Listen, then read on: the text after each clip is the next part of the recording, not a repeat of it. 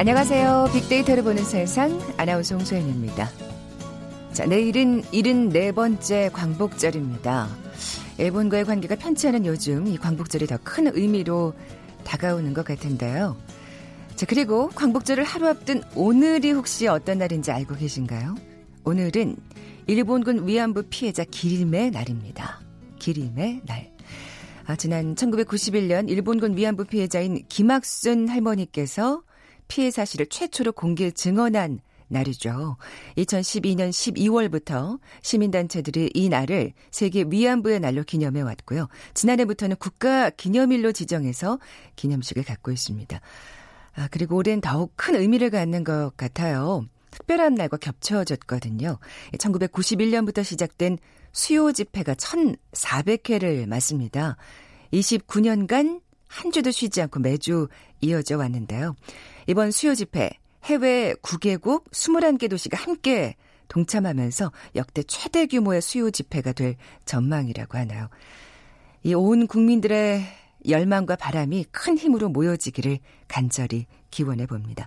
잠시 후에 KBS 중계차가 나가 있는 수요 집회 현장 연결해서 생생한 현장 소식 들어볼 거고요. 어, 내일 광복절인데 북한에도 광복절이 있을까요? 기념을 할지 궁금해지는데 잠시 후 북한을 부탁해 시간에 남북한의 차이 살펴볼 거고요. 아, 올가을 창업 생각하는 분들도 많으실 겁니다. 창업 준비해서 빼놓으면 안 될 것 중에 하나. 점포를 과연 어디에 구하실, 구할 것인가 무척 중요하겠죠. 이어지는 빅데이터 창업 설명서 시간에 좋은 점포 구하는 법 살펴봅니다. 먼저 빅퀴즈 풀고 갈까요? 자, 내일 태극기를 달아야 할 텐데 태극기의 흰색 바탕은 밝음과 순수 그리고 전통적으로 평화를 사랑하는 우리의 민족성을 나타내고 있죠. 이내 모서리의 사괴, 음과 양이 서로 변화하고 발전하는 모습을 효의 조합을 통해서 구체적으로 나타낸 건데요. 건곤감리 아시죠? 그 가운데 곤괴는 땅을, 감괴는 물을, 리괴는 불을 각각 상징합니다. 그렇다면 이들 4개 중 남은 건괴가 상징하는 건 뭘까요? 보기 드립니다. 1번 곰, 2번 마늘, 3번 웅녀, 4번 하늘. 오늘 당첨되신 두 분께 커피와 도는 모바일 쿠폰 드립니다. 휴대전화 문자 메시지 지역번호 없이 샵 9730, 샵 9730. 짧은 글은 50원, 긴 글은 100원의 정보 이용료가 부과됩니다. 방송 들으시면서 정답과 함께 다양한 의견들 문자 보내주십시오.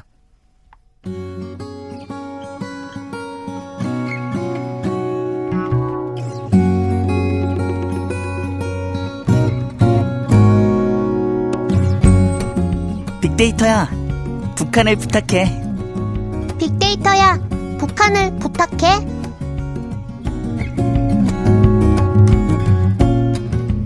궁금했던 북한의 생활상을 제대로 알아보는 시간이죠. 빅데이터야, 북한을 부탁해. 빅커뮤니케이션 전민기 팀장, 북한 전문 인터넷 매체 데일리 NK의 강미진 기자 나와 계세요. 안녕하세요. 안녕하세요. 네, 내일 광복절 의미 있는 날을 앞두고 오늘 광복절에 관한 얘기 나눠볼 텐데 강 기자님 무엇보다도 궁금한 게 네. 북한에도 광복절이 있는지 네, 있다면 있습니다. 제대로 기념을 하나요? 그렇죠. 어. 어, 광복절이게 되면 조선중앙통신을 비롯해서 각 매체들에서 광복하고 관련된 그런 애국 열사들을 소개를 많이 했습니다. 어. 네, 그래서 북한은 그리고 또 이제 예술 영화 같은 것도 광복에 이제 목숨을 바친 그런 애국 열사들을 어, 모델로 한 그런 영화들을 내보내기 때문에 어, 어른아이 대부분 인식이 좀 가능한 그런 연령대부터는 이 항일 이제 뭐 애국 열사들을 다 알죠. 아, 그 역사 공부를 제대로 시키고 있는 그렇죠. 거네요. 휴일은 아니고요. 휴일입니다. 아, 어, 그렇군요. 네, 빨간 날이죠. 어, 많지 않은 휴일 중에 또 그게 들어가네요. 그렇죠. 네. 야, 저, 그뭐 국기는 다르지만 혹시 국기도 개항을 하는지. 아, 국기 개항은 이제 뭐 기관들에서만 하고 음. 개인들은 안 하는 거. 아, 그런 또 네. 차이점이 있군요. 전 팀장님, 네. 광복절과 관련한 빅데이터 분석해 볼까요? 확실히 예전보다는 태극기 개항하는 집들이 좀 줄어들었잖아요. 그 대신 SNS 이렇게 맞아요. 올리시더라고요. 그래서 예. SNS에서는 여전히 이 태극기를 먼저 떠올리고 있습니다. 2010년에서 11년 2년 동안은 사실 어, 태극기가 광복절 연관어 5위에 있었어요. 그러다 2012년 2위로 올라서고 2016년부터 이제 3년 연속 1위 했는데 그랬군요. 올해도 7월까지는 태극기가 뭐 1000번 이하로 기록 거론이 됐지만 그럼에도 1위였고 8월 들어서 지금 22,300건 언급됐어요. 확 반일 감정도 이번에 그렇죠. 한몫한 것 같고요. 그러면 예. 태극기 마케팅도 많이 어, 기업들마다 하다 보니까 올해는 확실히 언급량이 확 뛰었습니다. 그러니까 2010년, 11년 1,300번, 2,300번이었는데 올해는 지금 8월에만 2만 2천 건이거든요. 그 말씀해 주신 대로 이제 태극기 달았다는 인증샷 광복절에 많이 올리시고 음. 아니면 이제는 SNS에다가 태극기를 올리는 음. 게 이제 새로운 좀 문화라고 봐야 될 것 같아요. 그러니까요. 그러니까 SNS가 태극기를 개항했다고 친구나 불특정 다수에게 또 알리는 그런 통로로 그리고 함께 하고 있다라는 어떤 음. 음, 감정을 또 교류하는 그렇죠. 통로로 지금 활용이 되고 있습니다. 뭐 직접 개항하시면 더 좋겠지만 또 SNS 상으로라도 네. 이렇게 태극기를 다시 한번 생각해보는 어, 시간을 갖는 건 참 의미가 있을 텐데 그 밖에 어떤 연관어가 있습니까? 의미라는 단어도 가장 많이 아, 볼수 있어요. 그냥 물자 그대로 이제 빛을 되찾았다는 광복의 의미나 뭐 독립의 의미에 관심이 많고요. 광복절 기념해서 열린 행사의 의미가 온라인에서 많이 회자가 되는데 그래도 아직까지는 아이 갖고 있는 부모님들은 광복절에 의미 있는 행사라든지 장소 좀 찾아가고자 하는 그런 마음들이 있으세요. 예. 음, 오늘 또 더더군다나 또 1,400회를 맞는 수요 집회가 있는 날이라 또 많은 분들이 또 찾지 않을까 또 그런 기대가 되는데 어, 남한에서는 이렇게 광복절을 보내고 있습니다. 아까 말씀하신 대로 이제 네. 뭔가 역사에 관련된 예술 영화를 틀어주고 휴일로 기리고 있다고 네. 하셨는데 그 밖에 또 어떤 어, 기념할 만한 또 행사가 있을까요? 일단은 8.15를 맞으면서 모든 뭐 조직별로 난 그런 내용들이 어떤 거냐면 일제 잔악성이라던가 뭐 우리나라를 36년간 약탈한 그런 그 일본에 대한 그 반일 감정이 네. 강하게 이제 어 내배어 있는 그런 학습이나 강연에 뭐 그런 여러 활동들을 하죠. 어, 예, 그렇기 때문에 북한에서는 예, 이때는 학교에서조차도 그 일본을 뭐 비난하거나 반대하는 그런 주제로 이제 그 서클 공연이 있죠. 어. 네, 그리고 뭐 사회에서도 하고 뭐 어, 주로는 8.15 때, 뭐, 국가적인 커다란 행사는 정주년을 맞아서 하지만, 대부분 8.15 때는 영화나, 뭐, 기록 영화, 이런 걸 통해서, 일본에 대한 그걸, 그리고, 어, 특히나 이제 그, 사상 교육을 좀 하는데, 그 덧붙여서. 김일성 네, 주석이 네. 나라를 일본 놈들한테 빼앗겼던 나라를 찾아주었다, 뭐, 이런 식으로 이제 교육을 그렇겠죠. 하죠. 또 사상 교육도 빼놓을 수가 네. 없겠죠. 예. 그 그래서 이렇게 또 저희가 이제 북한 뉴스를 노도신문이나 이런 으로 건너서 이렇게 네. 간접적으로 접하는 소식을 보게 되면 굉장히 그 일본에 대해서 강경 모드를 항상 그렇죠. 취하고 있잖아요. 네. 그러니까 항상 네. 북한 주민들은 그러니까 우리나라를 그냥 뺏은 거잖아요. 음, 일본이. 음. 그러니까, 그러니까 침략자라고 생- 생각을 하고 그래서 어떤 얘기가 있냐면 이그 강복을 위해서 싸웠던 그런 분들에 대해서 평가를 하는 게 착취와 억압이 있는 곳에는 반항과 투쟁이 있다는 그런 말로 음. 놈들이 36년간 우리 민족을 짓밟고 조선말 다 말살 네. 정책도 하고 이렇기 때문에 우리 민족은 더는 참을 수 없어서 일어나서 뭐 싸웠다. 그래서 그때 뭐 여하튼 뭐 어, 안창호 선생님 이야기도 네. 나고 안중근 그 북한에는 안중근 2등 방문을 쏘다 제목 영화 제목이 이래요. 아 그렇군요. 그 영화 제목 자체가 안열사가 이제 그 이토 히로부미를 그 하는 그게 상세하게 기술되어 있기 때문에 유치원 애들도 안중근이 우리나라 애국 열사고 이토 히로부미가 그 이등방문이 일본 그 그거라는 건 알죠. 어, 앞잡이라는 네, 거는 거예요. 그렇군요. 김일성 주상, 주석만 부각시키는 건 아니었군요. 예. 지금 뭐, 안중근 의사 얘기도 했습니다만, 이 독립운동가라는 연관을 빼놓을 수 없잖아요, 전 팀장님. 그렇죠. 국가보훈처가 최근 5년간 빅데이터 분석했는데 국민들이 가장 많이 언급한 독립운동가 1위는 우리나라도 역시 안중근 의사였습니다. 106만 그렇군요. 건이었고요. 2위는 이제 김구 선생 64만 건, 3위는 어, 저항신 활약하다 순국한 윤동주 시인 56만 건, 그 외에 유관순 열사, 윤봉길, 안창호, 한영훈, 박열, 김좌진, 신채호 이렇게 10위권에 이름 올렸고요. 사실 빅데이터 상에서 많이 언급된 독립운동가들이 있지만 이름 알리지 않은 채 또 국가를 위해 목숨 바친 수많은 독립운동가들 그럼요. 이번 정부가 또 그런 인물들 발굴하고 또 알리려고 노력하고 그렇죠. 있잖아요. 그러니까 사실은 우리가 이번 기회에 또 어, 정말 그 숨은 곳에서 우리 민족을 위해서 싸운 그 여러 열사들을 좀 함께 기억하는 또 그런 광복절이 음. 됐으면 더 의미가 있을 것 같습니다. 그러니까 이 독립운동가 후손들 정말 어렵게 살고 계시는 거 보면 정말 맞아요. 속상하고 그러니까, 화가 네, 나잖아요. 정말 그 정말 화가 보면. 나요. 네. 그러니까요. 예. 어, 참, 지금 또 일본 제품 불매운동이 이어지는 중에 맞는 광복절이어서 광복절 기념 한정판 제품에 대한 관심도 높다고요. 이게 이제 반일 운동하고 함께 만나서 일본 불매 운동까지 네, 이제 하다 그렇죠. 보니까 음. 이게 더 그래요. 그래서 국내 뭐 스파 브랜드 같은 경우는 광복절 앞두고서 8.15 캠페인 티셔츠 이런 거 내놨는데 어, 전체 기획 물량 중에서 95%가 오. 판매가 됐고 이 수익을 또 일본군 위안부 피해자고 아. 좋은 곳에 쓰기 때문에 아, 의미가 있나요? 많은 진짜. 분들이 지금 이 한정판 제품에 관심 갖고 있고 또 내놓고 있고 이런 상황입니다. 좀 바람직한 일 같습니다. 그렇죠. 그러네요. 예. 일본산 불매운동 같은 게 북한에서도 있을 수 있을까요? 북한은 예. 지시 한마디면 아, 맞아. 그때도 그런 얘기 네, 하셨었죠. 그냥 예. 일률적으로 하기 때문에 그리고 어 솔직히 이제 그 이때는 일본산 제품이 예전에는 한국산 제품이 등장하기 전에는 이- 1위였거든요.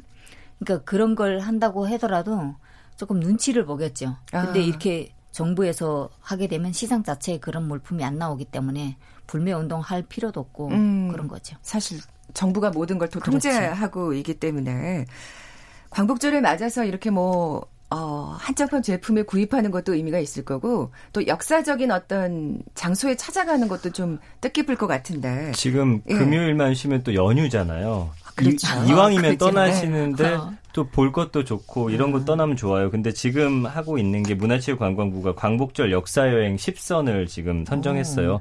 홈페이지 가서 보시면 알수 아. 있고요. 짧게 하나만 설명해 드리면 이제 네. 평화 역사 이야기라는 테마 여행이 있는데 음. 3.1운동 역사부터 통일의 순간을 마주할 수 있는 그런 코스로 꾸려져요. 그래서 파주 통일동산, 뭐 화성행궁, 그다음에 횡성 그 황성 제암리 3.1운동 순국 기념관 이런 데 다닐 수 있고 음. 강원도의 드라마틱 강원 여행, 오대산 월정사, 강릉 경포해변, 속초 시립박물관인데 음. 오대산 월정사가 이제 항일 독립운동의 전초 기지거든요. 그렇군요. 그러니까 여기는 평소에도 자주 다니시는 곳들이기 때문에 네. 아이들과 가서 좋은 풍경 보면서 의미를 한 번씩 짚어주기만 해도 어렸을 때 배운 건 또 기억이 오래 남으니까 일석이조일 것 같아요. 그러니까 맞아요. 휴가를 그러니까. 떠나는 겸해서 네. 네. 또 의미 있는 곳을 찾으면 얼마나 또 좋아요. 그래서 네. 가보시면 지금 10개 테마 여행지가 있으니까 쭉 보시고 마음에 드시는 곳 네. 하나 딱 골라가지고 아이들과 함께 가서 역사도 또 설명해주고 음. 우리도 오랜만에 다시 한번 공부해보는 그러니까요. 그런 시간 가지면 정말 좋겠습니다. 문체부가 또 의미 있는 프로그램을 또 선정을 했네요. 네. 북한에서는 어떤 그 역사적인 장소가 있을까요? 사실 뭐 북한에서는 광복하고 관련된 역사 지금 북, 북한이 설명하고 있는 그거는 백두산이거든요. 아 그렇군요. 네. 음. 그뭐 백두산을 중심으로 해서 애국 열사들이 활동을 좀 많이 했다. 그리고 또 항일 투사들도 뭐 해- 활동을 했다 이렇게 하고 대부분 애국자들에 대해서는 그 중국 쪽에서 활동을 많이 한 것으로 이제 나오기 때문에 음. 그것에 대해서는 이제 설명이 안 되고 영화나 이런 기록물을 통해서 아, 그 임시정부 되는 거죠. 활동에 대해서도 또 얘기를 하고 있군요. 그렇죠. 아, 네. 참 어쨌든 광복절에 대해서 얘기하다 보니까 뭔가 되게 하나로 통하는 것 같은 그러네요. 예. 그런 느낌이 드는데 강 기자님 비키즈 마지막으로 내주고 가세요. 네, 내일은 태극기를 다는 날이죠. 저도 해마다 태극기를 답니다. 태극기의 흰색 바탕은 밝음과 순수 그리고 전통적으로 평화를 사랑하는 우리 민족성을 나타내고 있습니다.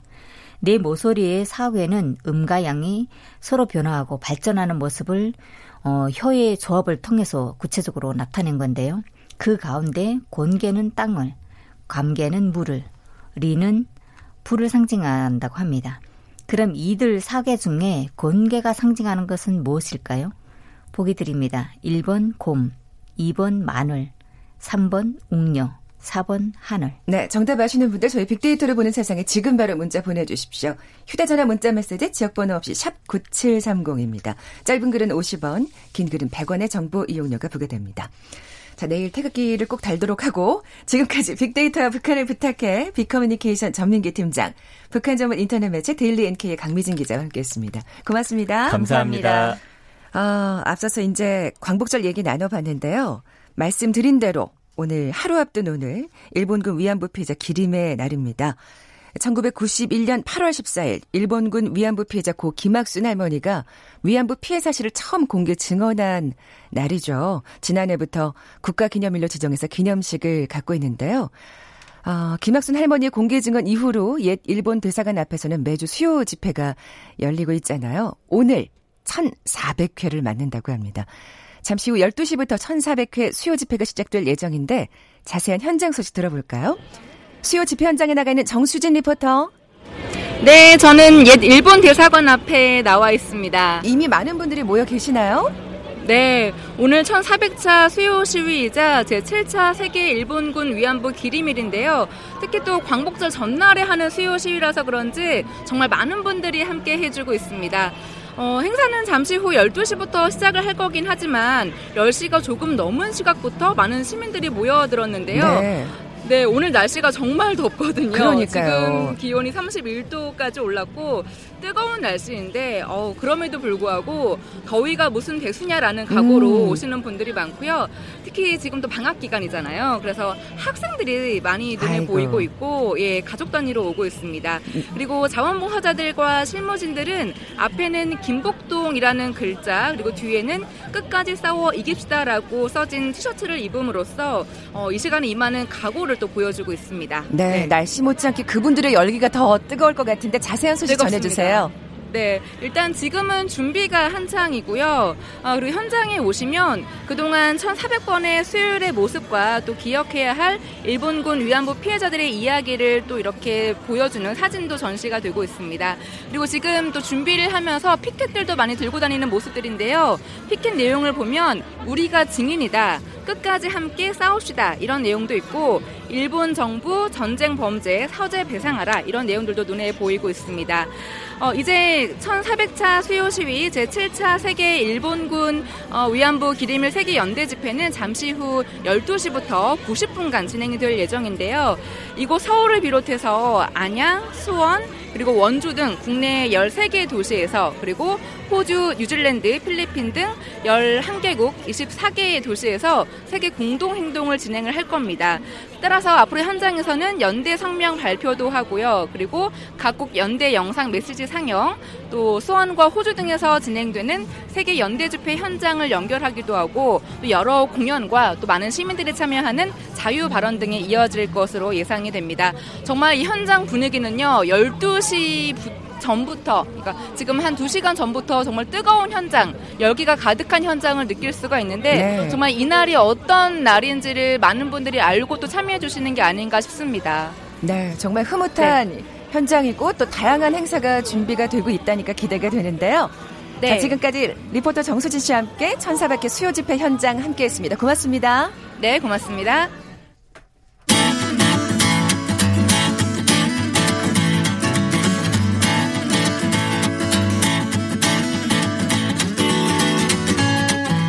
빅데이터에서 발견한 신의 한 수.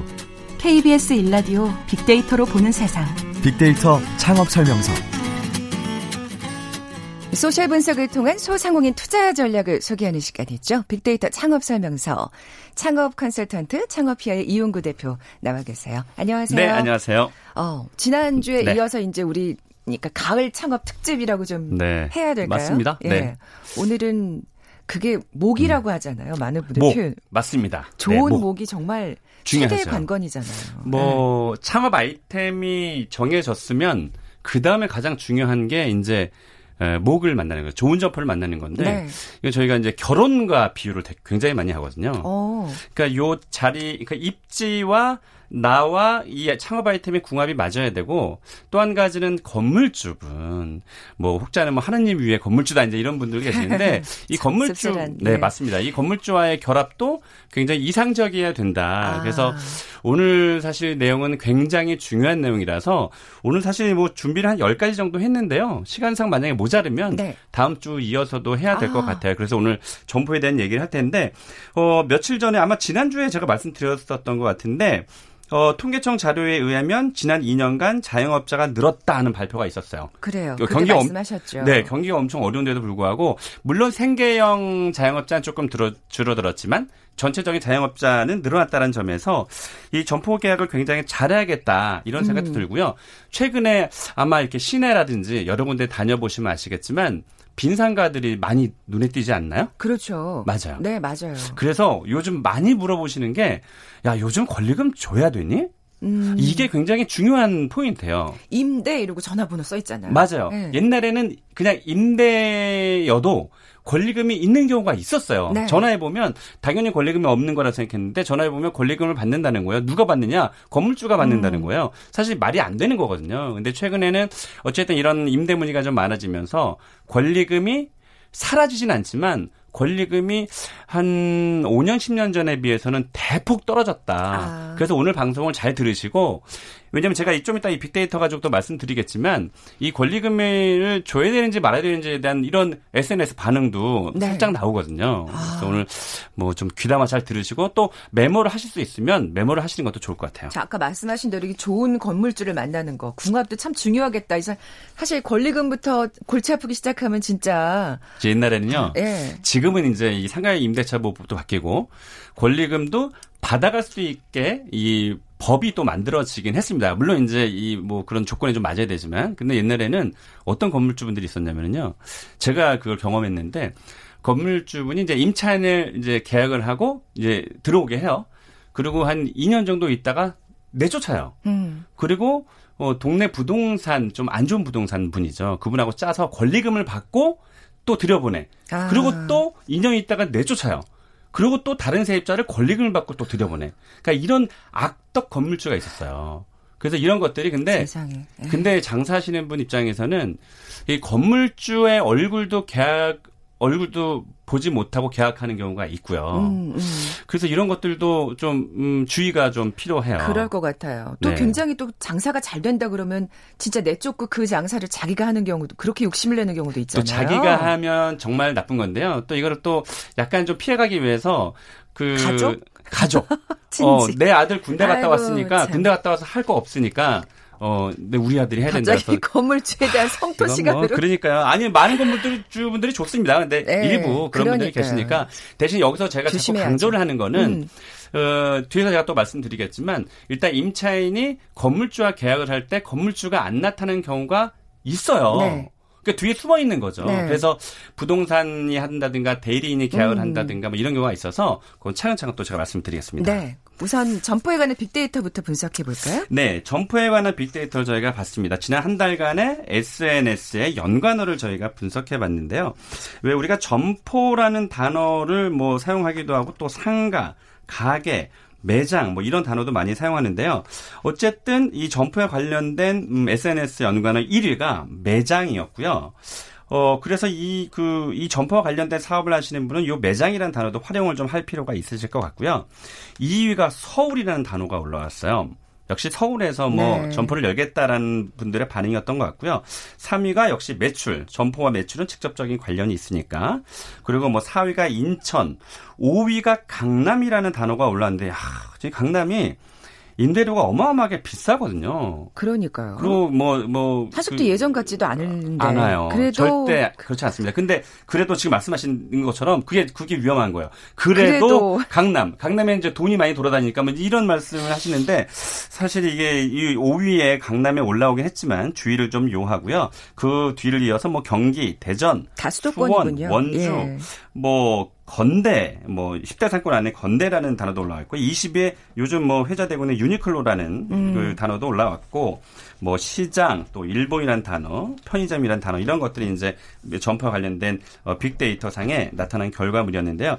이 빅데이터가 주는 그 어, 의미가 굉장히 커요. 그래서 사실은 시간상 제가 1위부터 50위까지의 의미를 제가 다 말, 전달해드리지는 못하겠지만 어쨌든 빅데이터를 통해서 어, 장사하시기 전에 조금 살펴보는 것도 굉장히 중요할 거라고 보여집니다. 사람들이 어떤 생각을 갖고 있는지가 딱 드러나니까요. 완전히 중요하죠. 네. 그럼 이어서 SNS 반응들도 좀 살펴볼까요? 네. 권리금에 어, 관한. 특히 권리금에 대한 네. 반응도 저희가 봤는데요. 어, 우리가 왜 그, 이 장사하시는 분들이 이제 건물주라는 단어를 많이 표현하는데 어떤 분들은 그냥 집주인이라고 표현하는 분들이 계세요. 그래서 이, 그래서 그런지 모르겠지만 1위에 집이라는 단어가 올라왔고 2위가 월세. 이 월세가 주는 의미가 굉장히 큰데요. 이 권리금과 월세는 밀접한 상관관계가 있습니다. 그래서 어, 월세가 싼 곳은 권리금이 비쌀 수 있고요. 월세가 비싸면 권리금을 절대 많이 주어서는 안 됩니다. 네. 왜냐하면 나중에 팔 때 내가 그러니까 우리가 초보 창업자분들은 아 이 자리가 굉장히 예를 들면 강남역이죠.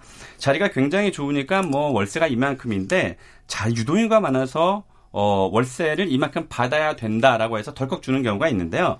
이 상관관계를 잘 유의하시길 아. 바랍니다. 일단 월세가 비싸면 권리금을 아예 주지 않고 들어가거나 네. 어, 아니면 권리금을 아주 조금만 주고 들어가야 나중에 팔 때 좀 유리해지고요. 그리고 4위에 또 집주인, 5위에 돈, 어, 6위에 주인, 주로 건물주와 관련된 단어들이. 예, 떠오르고 있습니다. 그리고 네. 뭐 계약, 보증금, 임차인 이런 단어들이 어, 줄을 잃었고요.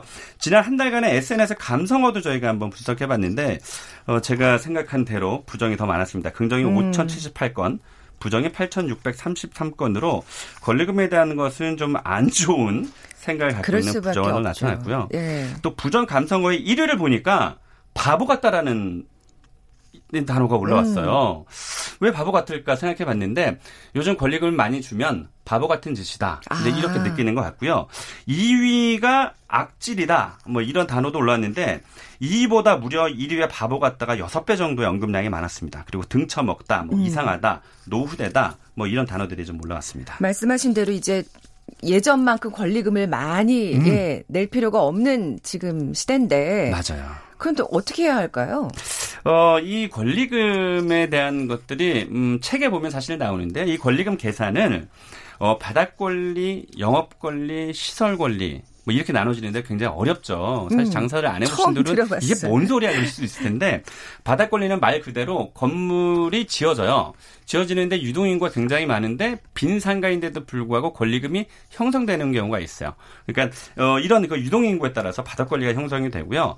영업 권리는 내가 그동안 팔 때 얘기거든요. 내가 그동안 손님을 많이 이만큼 끌어놨으니 이 영업에 대한 권리금을 음. 음, 돈으로 계산해서 줘라. 근데 이게 사실 계산 방식이 굉장히 어렵습니다. 그러게요. 그리고 시설 관리. 이 시설 관리는 내가 이만큼 시설을 해놨으니까 대부분 우리나라 같은 경우는 이제 5년을 나눠서 어, 나중에 팔 때 시설 권리로 계산을 하는데 사실 이 세 가지를 묶어서 권리금이 형성이 되는데요. 이거 계산하기 되게 힘들거든요. 그래서 가장 중요한 건, 어, 내가 이 점포, 이 음식점을 권리금을 주고 살 때, 어, 과연 사실 1년 안에 이 권리금을 뽑으면 제일 좋은데요. 1년 안에 내가 투자한 권, 음, 것을 회수한다는 거는 쉽지 않거든요. 그래서 그렇죠. 어, 음식점이나 술집들은 음, 내가 주는 권리금이나 시설금들 이런 것들이 2년 안에 회수할 수 있는지를 보시는 게 굉장히 중요하고요.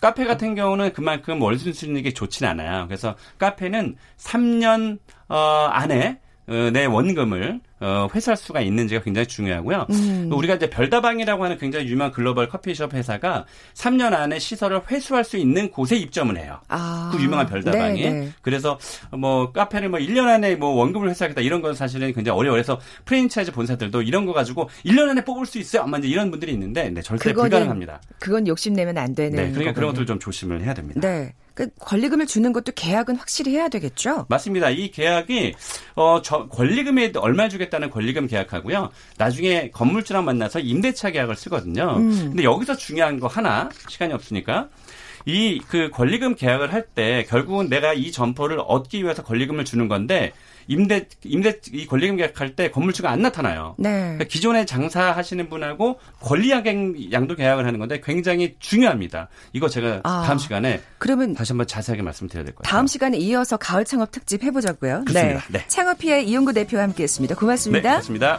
커피와 도넛 모바일 쿠폰 받으실 두 분입니다. 8330님, 3198님. 어, 정답 하나를 맞춰주셨어요. 두 분께 선물 보내드리면서 물러갑니다. 고맙습니다.